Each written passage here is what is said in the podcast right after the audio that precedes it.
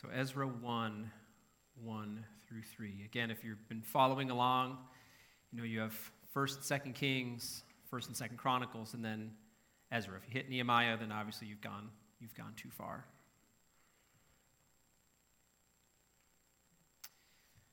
Ezra 1 1 through 3. The word of the Lord says this In the first year of Cyrus, king of Persia, that the word of the Lord by the mouth of Jeremiah might be fulfilled. The Lord stirred up the spirit of Cyrus, king of Persia, so that he made a proclamation throughout all his kingdom and also put it in writing.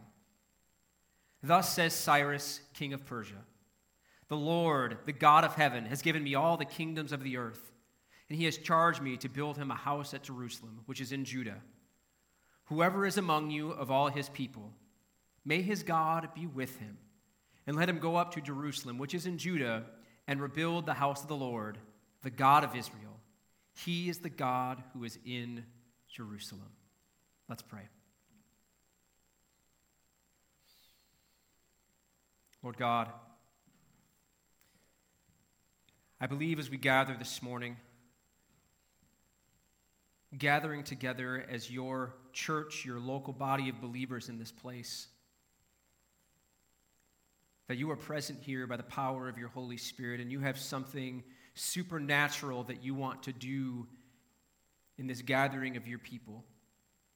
Through the songs, through the prayers, through the, the, the preaching of your word that, that, that we will receive now. That you want to move mightily for the flourishing of your people and the building of your kingdom. And I believe that this morning in, in the book of Ezra, you want to reinforce that truth in the importance of this gathering. And so, Lord, we just ask that you will be with us now, that you will teach us, convict us, and also, Lord, just help us to stand in awe of who you are as our great God and Savior. We just pray this in Jesus' name. Amen. You may be seated.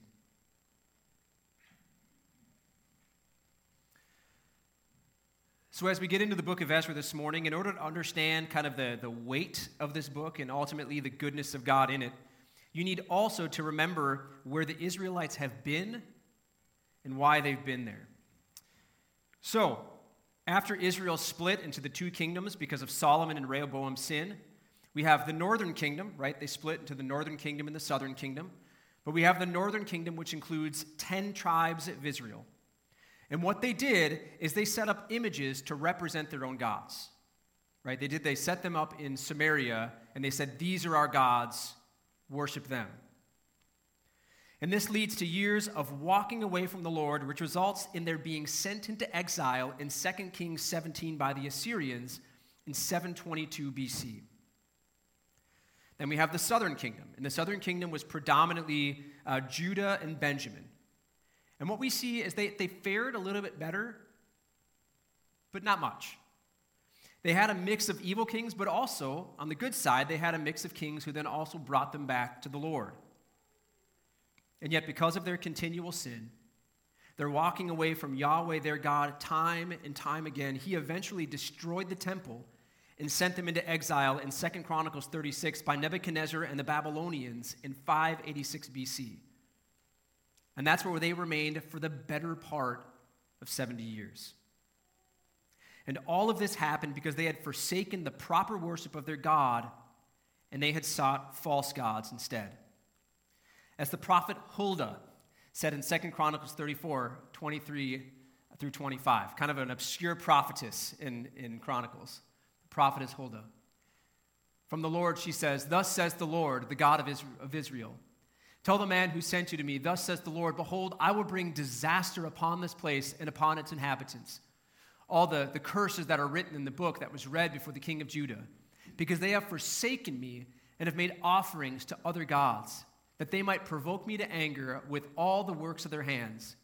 Therefore, my wrath will be poured out on this place and will not be quenched. And so things were looking pretty bleak for the Israelites, and especially for the southern kingdom between the years of 586 and 539 BC. But then something happens. And we first hear about it in 2 Chronicles 37 22 and 23. And what happens in those two verses is that, it jumps ahead in history to the reign of Cyrus. and it gives the Israelites a glimmer of hope that their God has not forsaken them. It says that the Lord stirred the spirit of King Cyrus to make a proclamation that the house of the Lord, and when we talk about the house of the Lord, we're talking about the temple, that the house of the Lord should be rebuilt in Jerusalem, and whoever is of the Lord's people should go up to do this work. And this is the exact same proclamation that we read in our opening verses this morning. Because the same hope and the good news that Second Chronicles ends with is the same good news that the book of Ezra opens with. Now, I just want to give you a little bit of background about this book. One, Ezra divides up into two main sections. Chapters 1 through 6 chronicle God, God restoring his people to the land of Judah. And then chapters 7 through 10 chronicle God's reformation of his restored people through Ezra.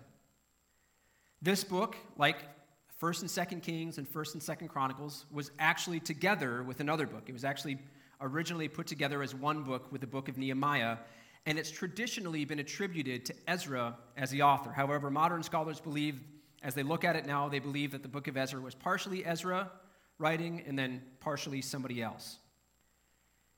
It was likely written sometime between 433 and 424 BC. And even though it's only 10 chapters, the amazing thing about this book is it actually spans almost one, a 100 year time period. In fact, I've got a chart up here for you that kind of helps to show that. So, and if you actually, if you have like a, an ESV study Bible, most of this is actually written in there. But I just want to go through it briefly for you that King Cyrus captures Babylon in 539 BC. That's in the book of Daniel. Uh, Cyrus issues a proclamation freeing the Jewish exiles. Those are in the verses that we read in 538. The Jewish exiles return from Babylon to Jerusalem in 537. Also, they begin to rebuild the altar. And then the temple building, uh, rebuilding begins in 536. That's Ezra 3 8. Then, as we get into chapter four, we start to see that adversaries oppose the rebuilding. And then something interesting happens. There's an example, uh, an example letter of opposition from a future time in Ezra 4 7 to 23. And they're not sure exactly when the letter comes from, but they believe it is probably from the years of 464 to, to 446. And, and I know that probably feels a little bit weird that it's like a letter from a future time, but this is a technique that is employed here to show that the opposition that they were facing in this book is something that was ongoing. That it's not just something that was happening in the 500 in the 500 time BC, but it's something that happened throughout many years, over many generations. Then we have it picks back up the narrative with the temple rebuilding ceasing from 530 to 520. Uh, we have the temple construction completed in the sixth year of Darius, that's 516. Ezra departs from Babylon to Jerusalem. Again, there's a big gap of time between the temple being finished and Ezra actually coming uh, in 458. The men of Judah and Benjamin assemble at Jerusalem in 458. And then it, kind of ends in a very weird way, but the officials conduct an investigation of intermarriage and kind of the results of that are the ending of the book of Ezra, which is why actually they believe that it's, it was together with Nehemiah because of how it ends. It doesn't have a finality, but it feels like it continues on into Nehemiah. However, despite all of that, and despite sort of this spanning a, a huge amount of time, one of the amazing things about the book of Ezra is that there is one overarching theme that just goes through the whole entire thing. And it's this it's that God desires worship, and in particular, corporate worship. And what I mean by corporate worship is the gathering of his people, what we're doing right now. So, God desires worship, and in particular, corporate worship, to be of primary importance in the lives of his people. And so, this morning, as we walk through the book of Ezra, we're going to see that importance. We're going to see the importance of corporate worship, this gathering together. We're going to see what it looked like in Israel why it's important for us, and then ultimately that the results of faithful worship are exceeding joy. And so I want to start this morning by looking at our first point, which is the importance of corporate worship. Corporate worship is to be a primary activity in the lives of God's people. Going back to our opening verses, Ezra 1, 2, and 3. Thus says Cyrus, king of Persia The Lord, the God of heaven, has given me all the kingdoms of the earth, and he has charged me to build him a house at Jerusalem, which is in Judah. Whoever is among you of all his people, may his God be with him, and let him go up to Jerusalem, which is in Judah, and rebuild the house of the Lord, the God of Israel. He is the God who is in Jerusalem. So finally, the time has come for God's people. God, in his power and in his mercy, he works in the heart of Cyrus, king of Persia, so that the people of Israel who still remain in the land, they're free to go. And they can go back to Judah and they can go back to Jerusalem. This means that after 70 years, the people of Israel, and in particular, as you read the book of Ezra, you realize when it says the people of Israel, he's predominantly talking about the people of Judah and the people of Benjamin. That they may go back to their homeland, which they've been away from for almost a generation. But the thing is, when God sent them back, He didn't just send them back to build comfy homes and to enjoy a good life. He's not just like, hey, build a house, go live how you may. Doesn't matter. Didn't do that. Instead, God is sending them back with a command. And the command is that they are to build him a new home or temple in Jerusalem. And the reason that this is important is because the temple was the center of worship for the Israelites. It was the place that they went to experience God's presence and to experience his forgiveness through the offering of sacrifices. It was the central place that God's presence dwelt and that his people carried out their covenant relationship with him through worship. This is why it says in Ezra right here, it says that it's the house of the Lord. Because God's desire was to dwell with his people and be their God. In fact, we have this pointed out in Leviticus. Leviticus 26, 11, 11 and 12. I will make my dwelling among you, and my soul shall not abhor you. And I will walk among you, and I will be your God, and you shall be my people. This means that God's primary reason for calling his people out of exile is so that they would worship him together and could experience a restored fellowship with him through the building of a new temple.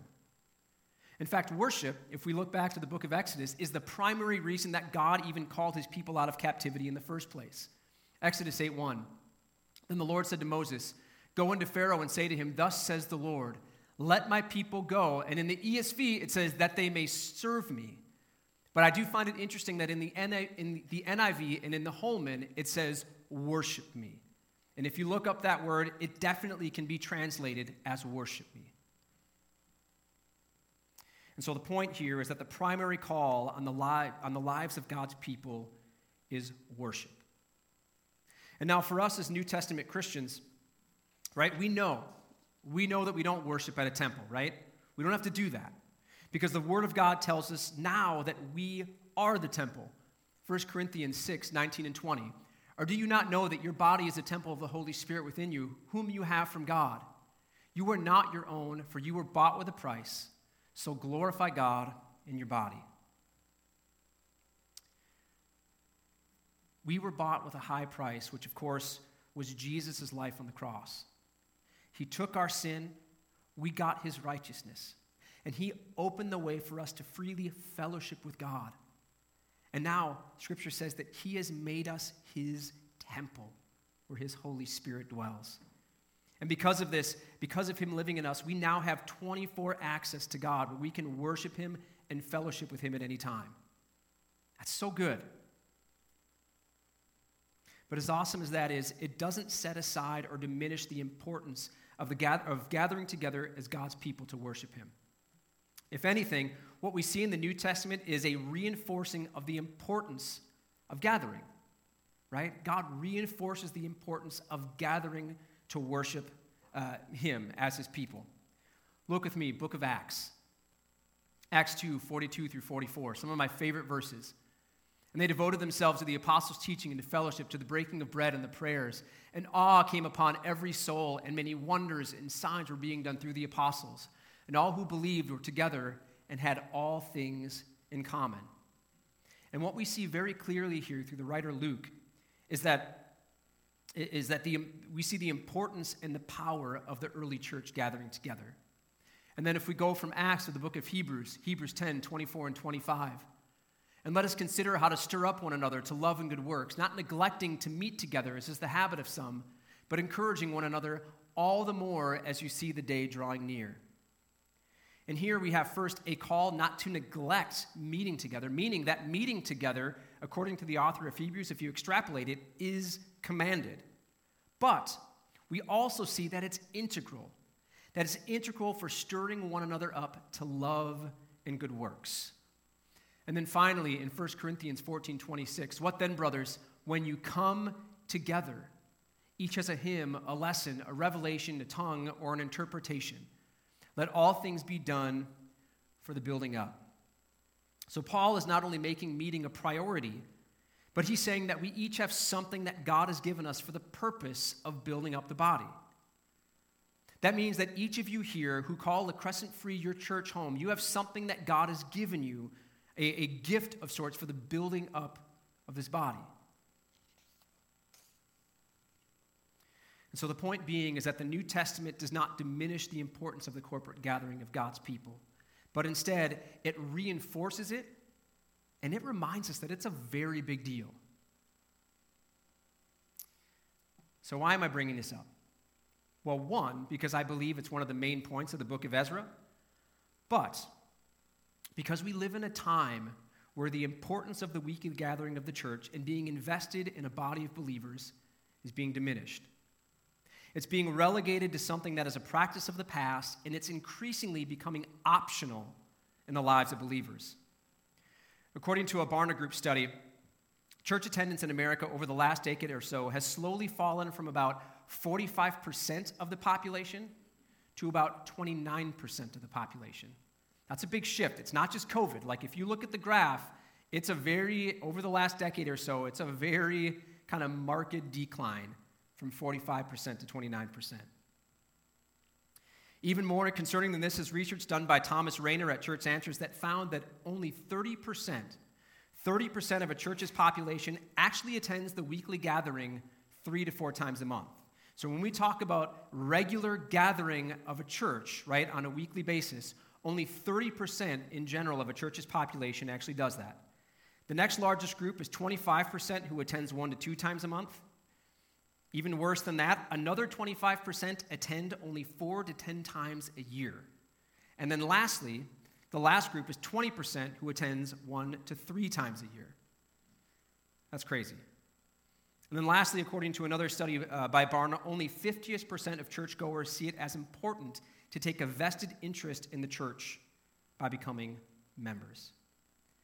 And now, I say this actually believing that we at La Crescent Free I think we're a little bit better than these numbers actually kind of point out, but it doesn't mean that we don't face the same problems. It is far too easy for us to see church attendance, membership, and taking an active part in the life of the body as something that is optional versus something that's commanded by God and is necessary for our flourishing as His people. I'm going to say that again. It is far too easy for us to see church attendance, membership and taking an active part in the life of the body is something that is optional versus something that is commanded by God and is necessary for our flourishing as His people. But that statement begs the question.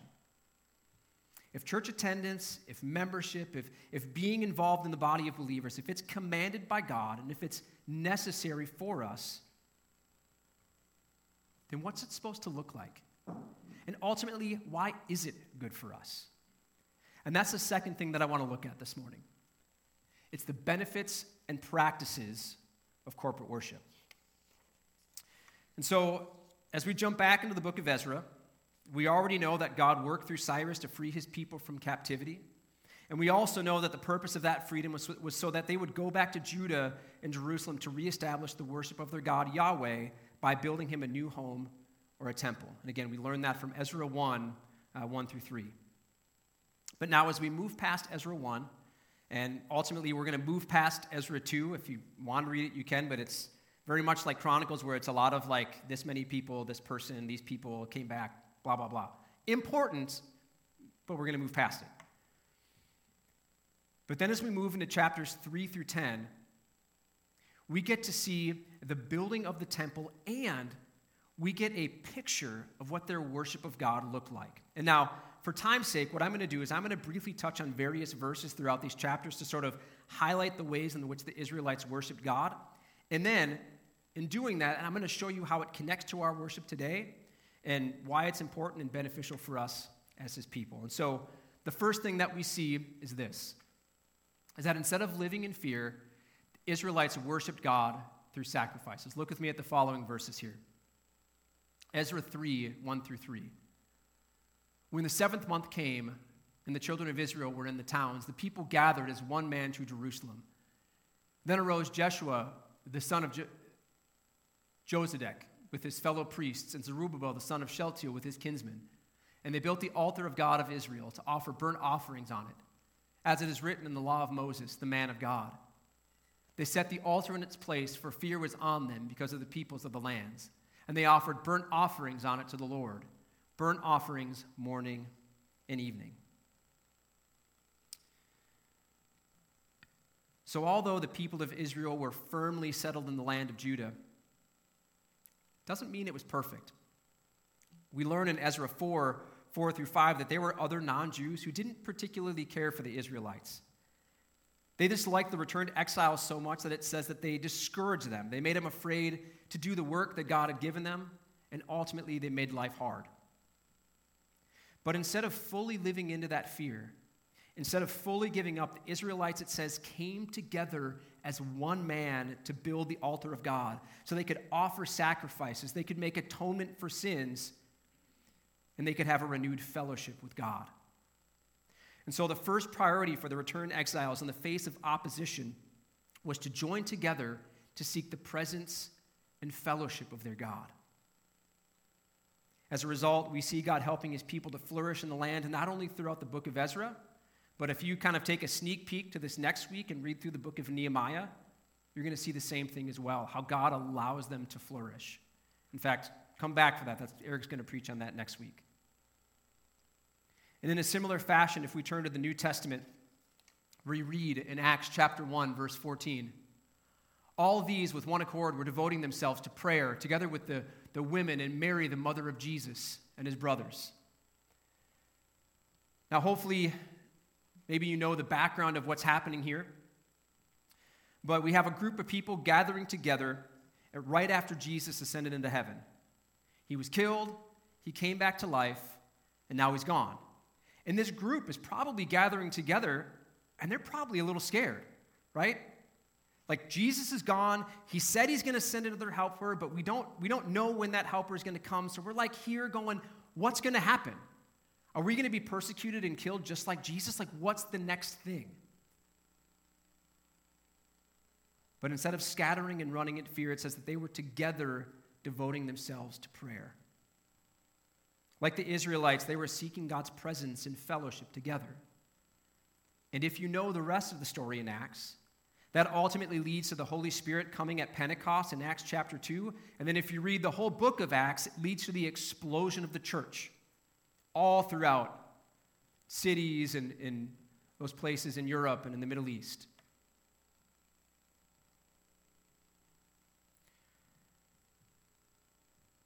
Now, the point in sharing this for us is twofold. One, we need to remember this morning that when we gather, God's presence is here. Ephesians 2:22 says in him you and that you is plural it's talking about the church also are being built together into a dwelling place for God by the Spirit. His presence is here when we gather.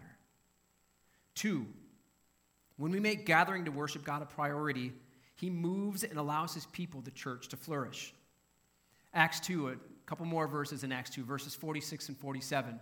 And day by day, attending the temple together and breaking bread in their homes, they received food. They received their food with glad and generous hearts, praising God and having favor with all the people. And the Lord added to their number day by day those who were being saved. So when we gather to faithfully worship and fellowship with God, we need to remember that He is present and that He is going to move in our midst. And when He does, He is going to make us flourish as His people. Secondly, the Israelites used their resources and gifts to build the temple, again, God's house. Ezra 2, verses 68 and 69. Some of the heads of the families, when they came back to the house of the Lord that is in Jerusalem, they made free will offerings for the house of God to erect it on its site. According to their, to their ability, they gave to the treasury of the work 61,000 darics of gold, 5,000 minas of silver, and 100 priests' garments. And then, next slide. And then in Ezra 3, verses 8 and 9. Now, in the second year after their coming to the house of God at Jerusalem, in the second month, Zerubbabel, the son of Shealtiel, and Jeshua, the son of Jozadak, made a beginning, together with the rest of their kinsmen, the priests and the Levites, and all who had come to Jerusalem from the captivity. They appointed the Levites from 20 years old and upward to supervise the work of the house of the Lord. And Jeshua with his sons and his brothers, and Kadmiel and his sons, the sons of Judah, together supervised the workmen in the house of God along with the sons of Henadad and the Levites, their sons and brothers. As we've already seen, the Israelites knew that they were commanded by God to come back and to build the temple. But they also knew that the temple was vital to their worship of God and his presence with them. So when the time came to rebuild, they were more than willing more than willing to give of their resources, whether that was material, whether that was time and energy and gifts. They were willing to give it for the rebuilding of God's temple. This was what you would call an all hands on deck process. And now, as we look throughout the book of Ezra, I, I mean, I have to admit, this was an up and down process, right? So at, at certain times, they were more successful than others. At times, they, they were forced to stop building. But ultimately, ultimately, God allowed them to prosper, and the temple was finally finished in 516 BC. As it says in Ezra 6, verses 14 and 15. And the elders of the Jews built and prospered through the prophesying of Haggai the prophet and Zechariah the son of Iddo. They finished their building by decree of the God of Israel and by decree of Cyrus and Darius and Artaxerxes, king of Persia. And this house was finished on the third day of the month of Adar in the sixth year of the reign of Darius the king. Now, as I said earlier, because of the amazing sacrifice of Christ on the cross, like we no longer have a physical temple because God, through Christ, by his Spirit, has made us his temple. Right? It's so good. But that does not diminish it does not diminish our responsibility to use our resources, whether it be material or spiritual, to build up the body of Christ, which Scripture says is the church. Book of Ephesians, Ephesians 4 11 through 13. And he gave the apostles, the prophets, the evangelists, the shepherds, and teachers. This is the important part to equip the saints for the work of the ministry for building up the body of Christ until we all attain to the unity of faith in the knowledge of the Son of God, to mature manhood, to the measure and stature of the fullness of Christ. If you are a saint here this morning, meaning that you are someone who has put your faith in the Lord Jesus Christ and his death on the cross, his making an atonement for your sins, then He is calling you and commanding you to use your gifts and your resources in the context of the body of Christ, the church, to build each other up to maturity in Christ so that we as a church together look like Christ. And as we do this, Peter says in 1 Peter 11 that God will be glorified through Christ. And so, as the Israelites used their resources to rebuild the temple, we too, we must use our resources and gifts to build up the body of Christ so that our God will be seen, that he will be adored, and that he will be glorified. Lastly, the Israelites collectively listened to and obeyed God's commands. Ezra 10:3. Therefore, let us make a covenant with our God to put away all these wives and their children according to the counsel of my Lord, of those who tremble at the commandment of our God, and let it be done according to the law. So in Ezra 9, it comes to Ezra's attention that the people of Israel, along with the priests and the Levites, that they had intermarried with the people of the surrounding lands. And this was something that was forbidden in the, in the law of God. And in response to this, as, as Ezra heard this, as Ezra saw this, like he was undone. And it says that he tore his garments that he fell to the ground, that he wept before God, and he prayed.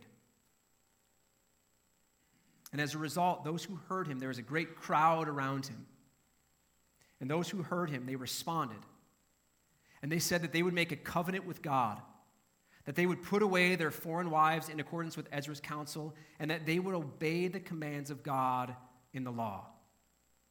So the Israelites, they heard God's word through Ezra, they were confronted with his commands, and they responded by walking in obedience and turning away from their sin. And in the same way, we as Christians, we are called to be a people who hear and respond to God's commands. In fact, in the book of James, James 1:22, very this, if, if there's anything that you've probably memorized out of the book of James, it's probably this. Be doers of the word and not hearers only, deceiving yourselves. Right? God's command in our life is not just to hear God's word, but to put it into action, to live it out. But Scripture also tells us that one of the primary ways that we are to hear and to respond to God's commands is through the preaching of His Word. This is why Paul writes this letter to Timothy, right? Timothy is basically a local church pastor. And what he says to Timothy in 2 Timothy 4 2 is this preach the Word. Be ready in season and out of season. Reprove, rebuke, and exhort with complete patience and teaching. This is one of the reasons why somebody stands here every Sunday and preaches the word to you because we believe it is commanded by God in His word. And it's commanded to you, then, whoever, if I'm out there listening, whoever, we are to respond to it and obey it. So, therefore, like Israel, we must prioritize hearing and responding to and obeying God's word, especially especially the preached word that comes to you in the context of the local church. And James says in the last part of James 1:25 that when we respond to the word, when we walk in obedience to God's commands, he says that we will be blessed in our doing. Who doesn't want to be blessed in their doing? Now, I've ultimately just scratched the surface of this book this morning. So much more could be said about how the Israelites praised God, how they sang to God, how they prayed. There's, a, there's an awesome part of Ezra where you can see them protecting their distinctiveness as God's people. So important. And yet, we could talk about how that relates to our worship. Also, I could spend a whole sermon talking about the providential hand of God, like how he led his people and worked through these pagan kings like Cyrus and Darius and Artaxerxes. But the most important thing that we need to take away from this sermon this morning is that the ordinary and regular gathering of God's people as a church is not optional. It is not just another thing, but it is meant to be one of the primary activities in the life of every believer. And when we, as God's people, when we make this gathering a priority, when we come together here to encounter the living God together, when we come here to invest in the church, to, to use our gifts for the building up of the body, to, to rightly hear and respond to God's word together, we not only glorify our God and exalt Christ, but we will see God working in our midst for the building of his church and the flourishing of his people. And scripture tells us that when we live in this way, when we live out these activities with, with, with all of our hearts as a church, that what will come as a result is exceeding joy from our great God. Look with me at Ezra 6. So they've just celebrated the Passover, and then it says this and they kept the feasts of unleavened bread seven days with joy. Why? For the Lord had made them joyful and had turned the heart of the king of Assyria to them so that he aided them in the work of the house of God, the God of Israel. And then likewise in John 15, 10 and 11, Jesus writes, if you keep my commandments, those commandments including, as you read the New Testament, the gathering of his people, you will abide in my love just as I have kept my Father's commandments and abide in his love. These things I have spoken to you, that my joy may be in you and that your joy may be full. And so I want to end this morning by saying this to you that we need to be a people that keep God's commands that make worshiping with and investing in God's people, the church, a priority. And together, let's expectantly, expectantly wait for, pray for, and stand in awe of the work that He will do in our midst so that we can together, and I do mean together, experience the exceeding joy that He has for us. Let's pray.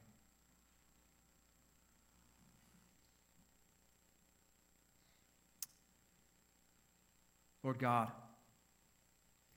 I know in my own heart it has been so good, so good to be reminded of the importance of your, of your people gathering together. The reality that when we gather, that you are present. The reality as I, I look at the, the, the, the, example of Israel and even in the, into the New Testament to see how you moved when your people gathered. The fact that, that you want to move in our midst. The fact that, you're, that you want your church to flourish, you want your kingdom to be built.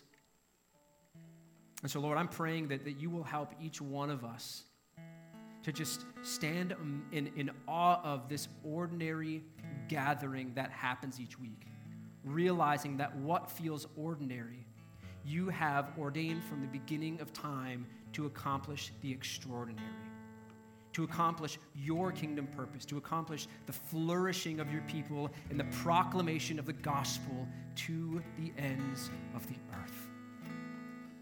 And may we just come believing you will do that. It's in Jesus' name we pray. Amen. Let's stand as we continue in worship this morning.